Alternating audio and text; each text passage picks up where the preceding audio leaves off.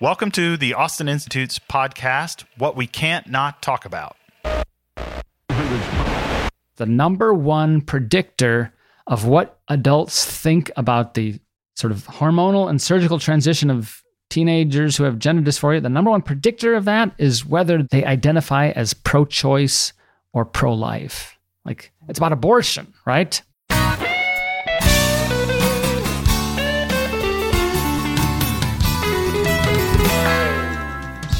Good morning, everyone, and welcome to another episode of What We Can't Not Talk About, the podcast of the Austin Institute for the Study of Family and Culture. I'm Dr. Orlandi, and if there's one guest that we had multiple times on our show, but that we never get tired of inviting, well, that is the one in front of me right now, UT professor of sociology and Austin Institute senior fellow, Mark Regnerus.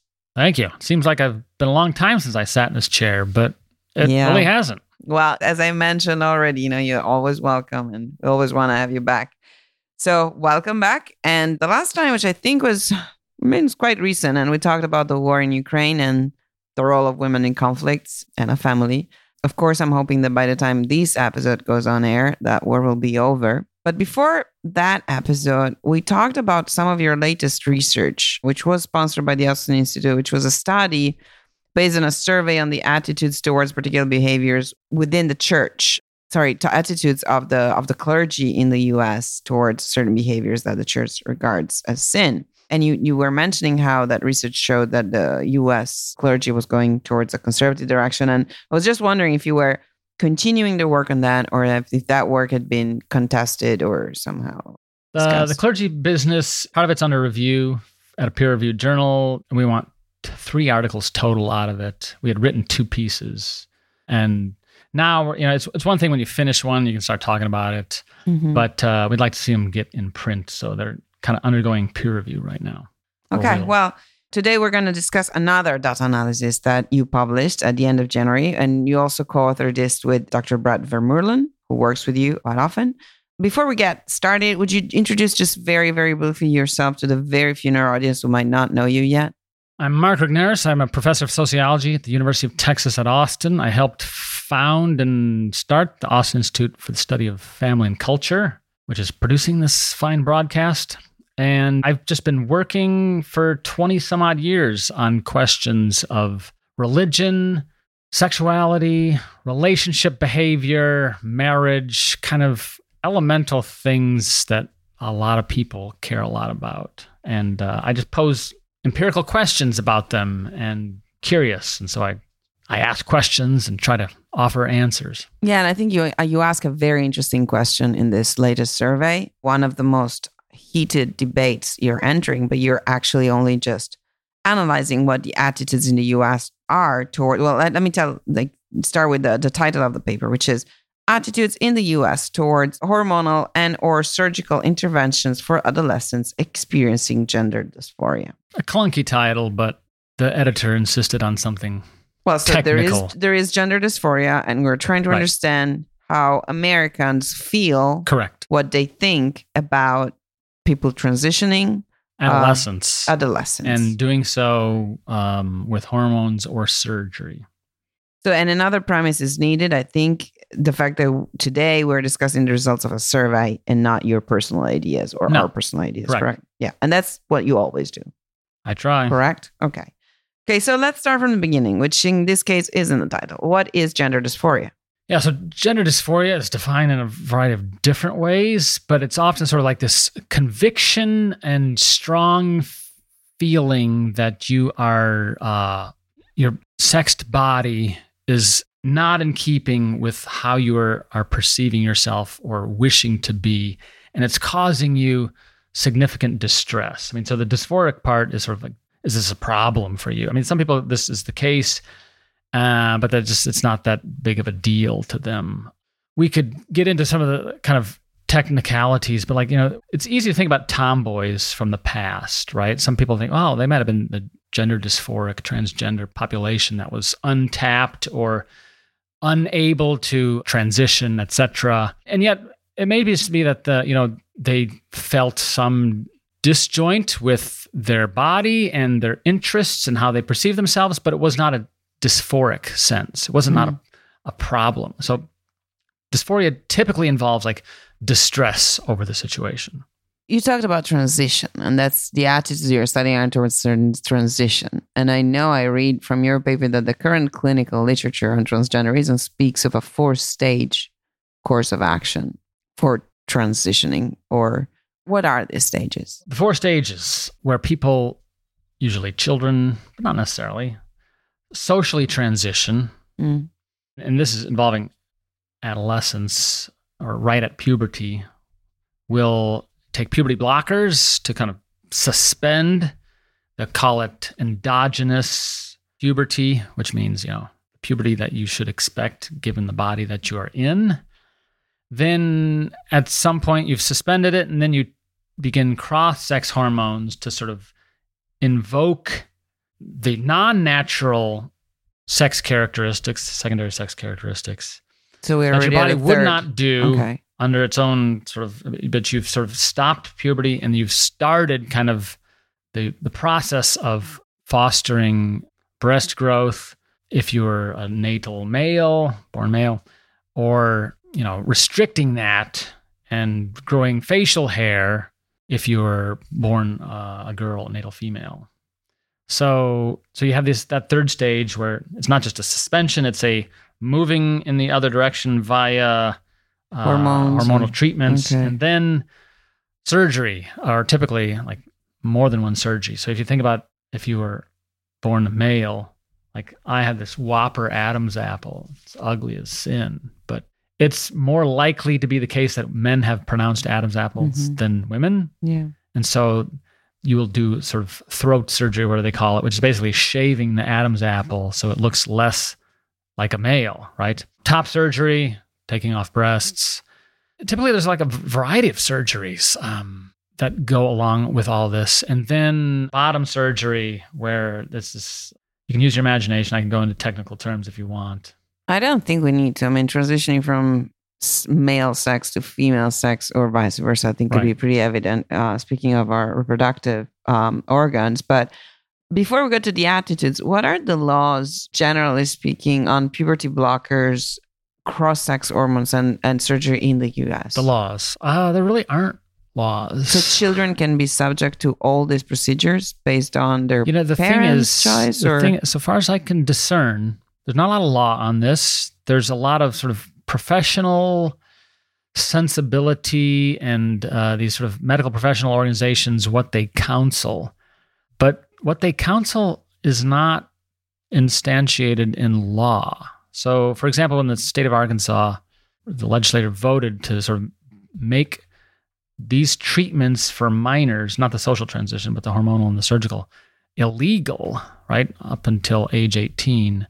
That kind of threw everything into a tizzy and led to a lawsuit, etc. But in sort of exploring that, you learn that, okay, the American Medical Association, the American Academy of Pediatrics, all these organizations, they will offer counsel and they will say what we recommend, right?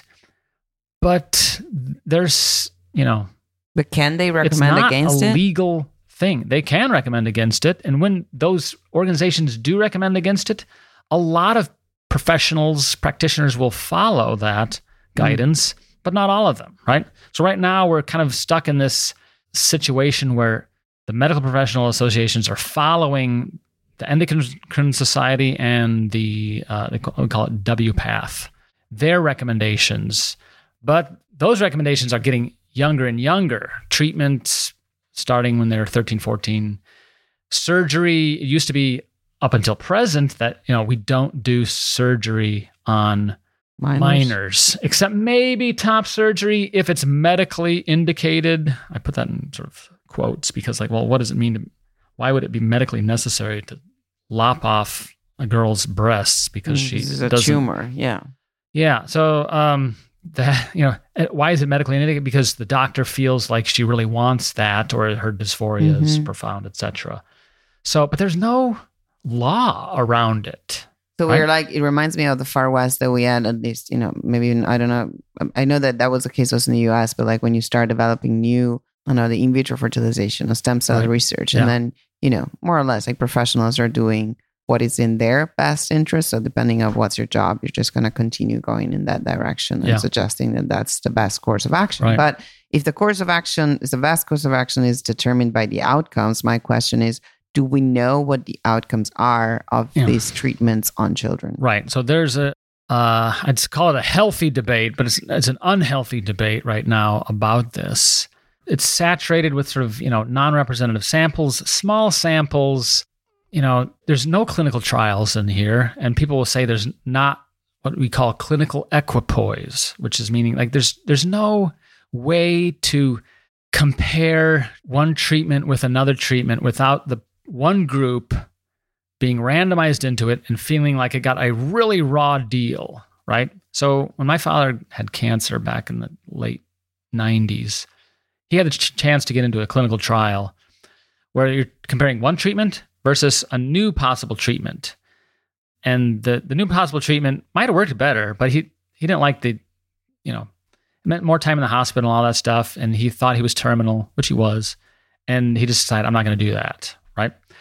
Whereas the argument in this domain is like you can't do comparisons Mhm. of treatments because on the one side the medical professionals think this is the only treatment to do right at the same time there are plenty of us out there who think this is a rather invasive irreparable irreversible, Irreversible. treatment Yeah. for minors why aren't we trying some other means and mechanisms Because you mentioned not only some of the hormonal part can also be irreversible, right?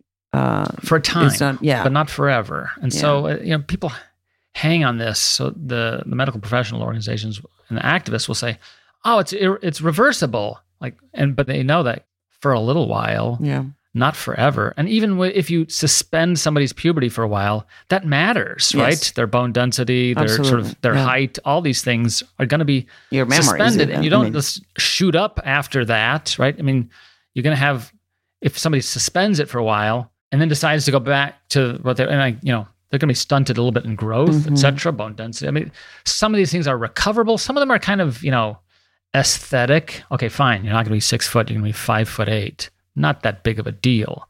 But some of them are irreversible, especially when we get into cross sex hormones. Then you put fertility in jeopardy fairly quickly. Yeah, and you talk about how UK and Sweden placed restrictions on these kind of procedures. Yeah, uh, Sweden, recently. Finland, now France is talking about, you know, everybody except lawless United States, Canada, UK, and Australia. Her Majesty and the colonies. True. I may. I mean, uh, oh, what comes to mind is always like, how much do these procedures cost? And you know, is anyone Yeah, earning money out right. out of out of Right. performing them? But having said that, I know that on the contrary, twenty states, you're right. Plus DC prohibit conversion therapy. What is conversion therapy?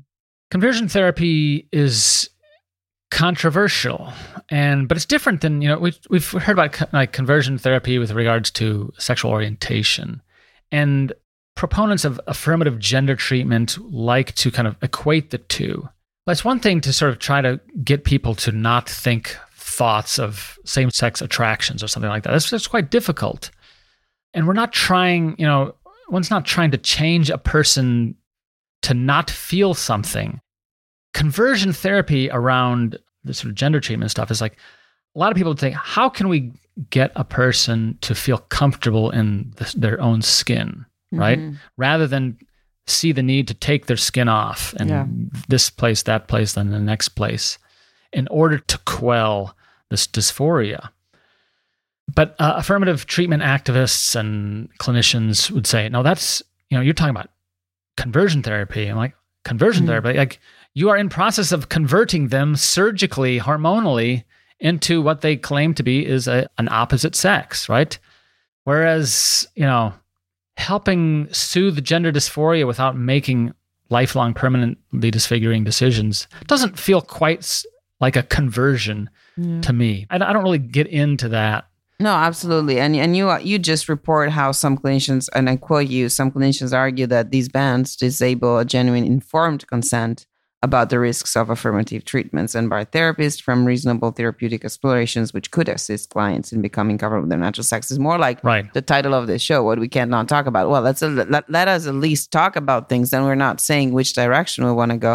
But just suggesting one thing versus a ban prevents one area of conversation. Right. That So people probably, are intimidated into silence. Psychiatrists, psychotherapists, you know, they feel like, oh, if I'm trying to treat this kid's gender dysphoria, do I have the option anymore of mm. trying of trying to help them remain as is? So what becomes foregrounded here is this idea of gender identity that like what I think in my head is the most real reality, Mhm. not the material reality of the body I inhabit. Okay, so long, long premise. Yes, let's let's right. let's go let's go to the study into the data. Right. Who did you interview? Okay, the, let's let's start from this. The question you centered all your study base basically around one question. Right. Correct. What adults in the United States between ages 20 and 65 thought about adolescent transgender transitions via hormones or surgery? Do they think, do they agree that that was okay? Or do they disagree? Do they think that's not, that's not a good thing? So it's just this one question like, what is your opinion of these, this idea? It should be okay for adolescent to transition with hormones or surgery if they identify with another gender. That's the Right. question I Yep. have. Okay, and so you say you interviewed people from 20 to 65, and Yep. who were these people? How did This you is a cross section of the United States. It's a nationally representative sample. Taps into the same survey organization that I've used two other times before, and that a lot of my professional peers have used. It's called the Knowledge Panel, and uh, it's very good. And we did this in late 2018.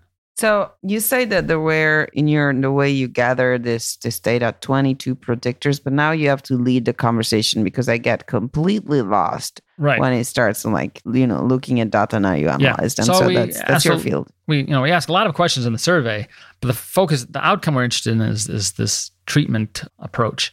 But we ask questions about religiousness, religious affiliation, importance of religion, political identification, sexual orientation, you name it. We you know, and so we look at like, do those things affect how people answer the question? Of course, it's it's not a shock that they do, right?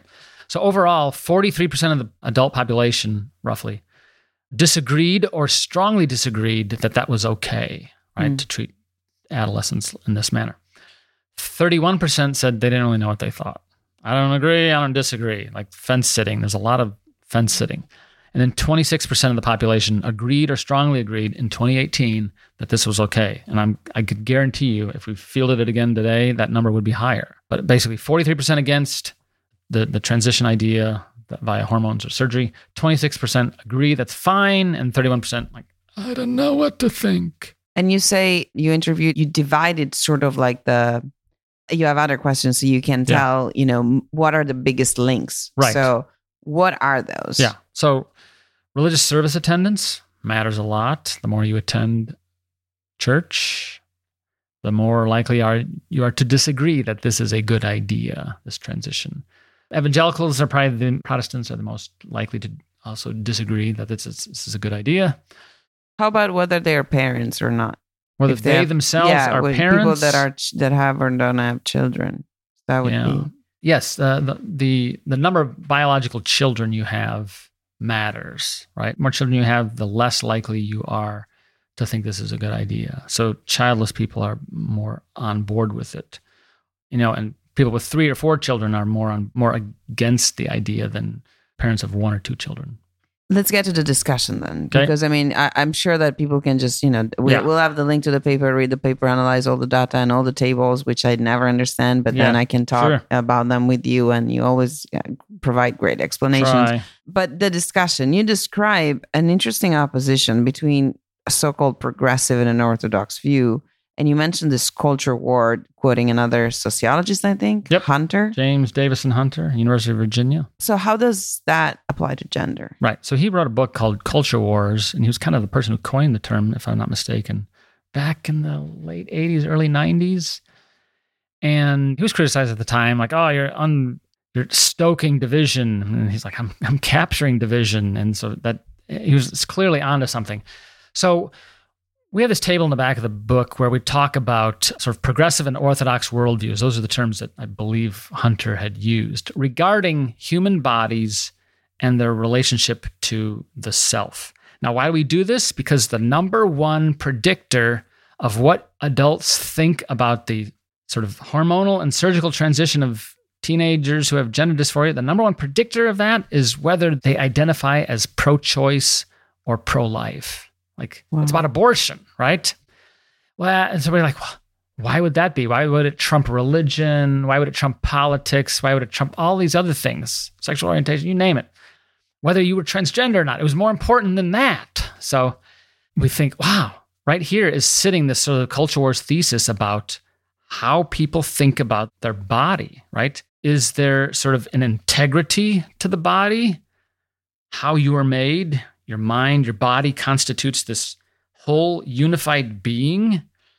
Or is there this dualism, like I am a self living in a body, and these things can be divergent, leading you to the notion that, you know, I may be born into the wrong body, but I have the right of self rule over my own body, so I can make decisions about this.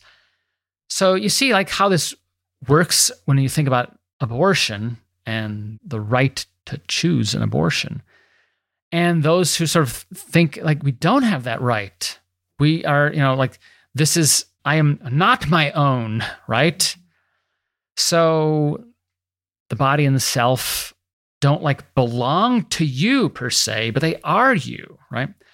So that was the, the thing that sort of struck us most is that here, this issue, which clinicians and the medical professional organizations are trying to make about like medicine, like it's about medicine, it's about treatment of disease or harm or whatever. The people don't buy it. you know, it's proponents or opponents. Like fundamentally, it's about, you know, your idea of who am I? What is my the relationship of my body to me? Are they one and the same or are like they separable? Yeah, so and dualism. Who has authority over these things? Dualism being the progressive view, um, and instead Correct. an idea of self and body as a one whole right. thing being the orthodox view. Um, I think it's a very helpful lens to to look at this issue and at the attitudes, which would for once make sense of also you know how you end up having something in common with people that might have voted differently from you or profess a different religion, mostly based on this. I think that this has a lot to do on other on other topics. Now I, I can't think what is coming to mind exactly, but this division between our thinking self. I mean, even the relationship with our communities, or you know, can we choose everything? Can we yes. choose? Right. Uh, can we choose our neighborhood, our neighbors? Right. Can we? Should we? Or are we embedded in a reality that is there a givenness uh, to the yes. social world, or do do I have the power to alter it at will? Yeah. So well, I th- I found it very interesting and very helpful. Uh, some final questions before we let you go, because you have other things to write and to study. But as a sociologist, is there like a time frame for a society, an entire society to change its mind over a subject? Or, you know, is it different today because of media, their presence? To some extent, it is different because of media, but like nothing is ever settled and final. I mean, societies can rethink things, right? It can take a long time, but it can rethink things.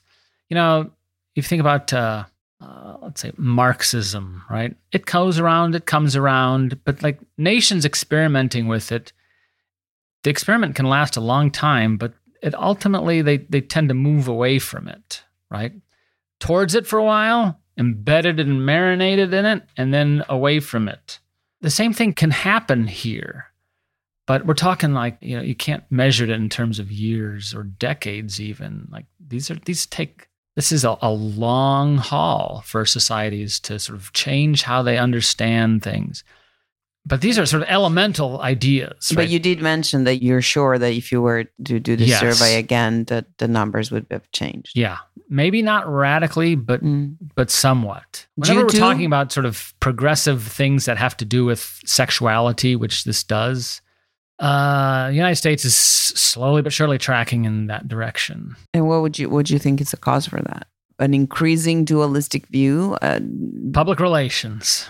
You know, I mean, which is extension of media too. It's uh, there are real players and real money being funneled and channeled into particular visions of the good life that are quite distinctive from those we have accepted before and those uh, that a lot of monotheists, Christians, Jews, and Muslims would disagree with. So, final question, final, I promise. Based also on the title of this show, is it difficult to publish on this topic, even though you know you're just presenting survey data? Is it difficult? Does it matter what you're gonna say and find out or uh, it probably does it probably is i try to you know do top rate analyses and with high quality data and then I, at least i get a fair chance are there editors and reviewers biased against me out there absolutely but you know it doesn't mean you're shut out everywhere. And so uh, this paper got through as it i thought it should. It took a while took over a year to even get an initial answer on it. I'm not sure what the backstory was that to that but uh, it's one of those things where you have to have a lot of irons in the fire and eventually they'll cook. Well, so let me say this for those out there who liked this episode and that like your research and what you do, as we always say, you know, you should support the Austin Institute. But for in this case, once more, particularly for the research particularly the work of the fellows and the fact that the Austin Institute can and will support the research because we care about science and we don't decide first what we want the science to say, but we're just going to go there and see what the data show. And support us also because we're going to promote this research and its result through our podcast. And we want to have Professor Regnerus again, I hope soon, although I'll let him work sometimes from time to time. But thank you very much again, Mark and I look forward to seeing you again. Thank you, Mariana.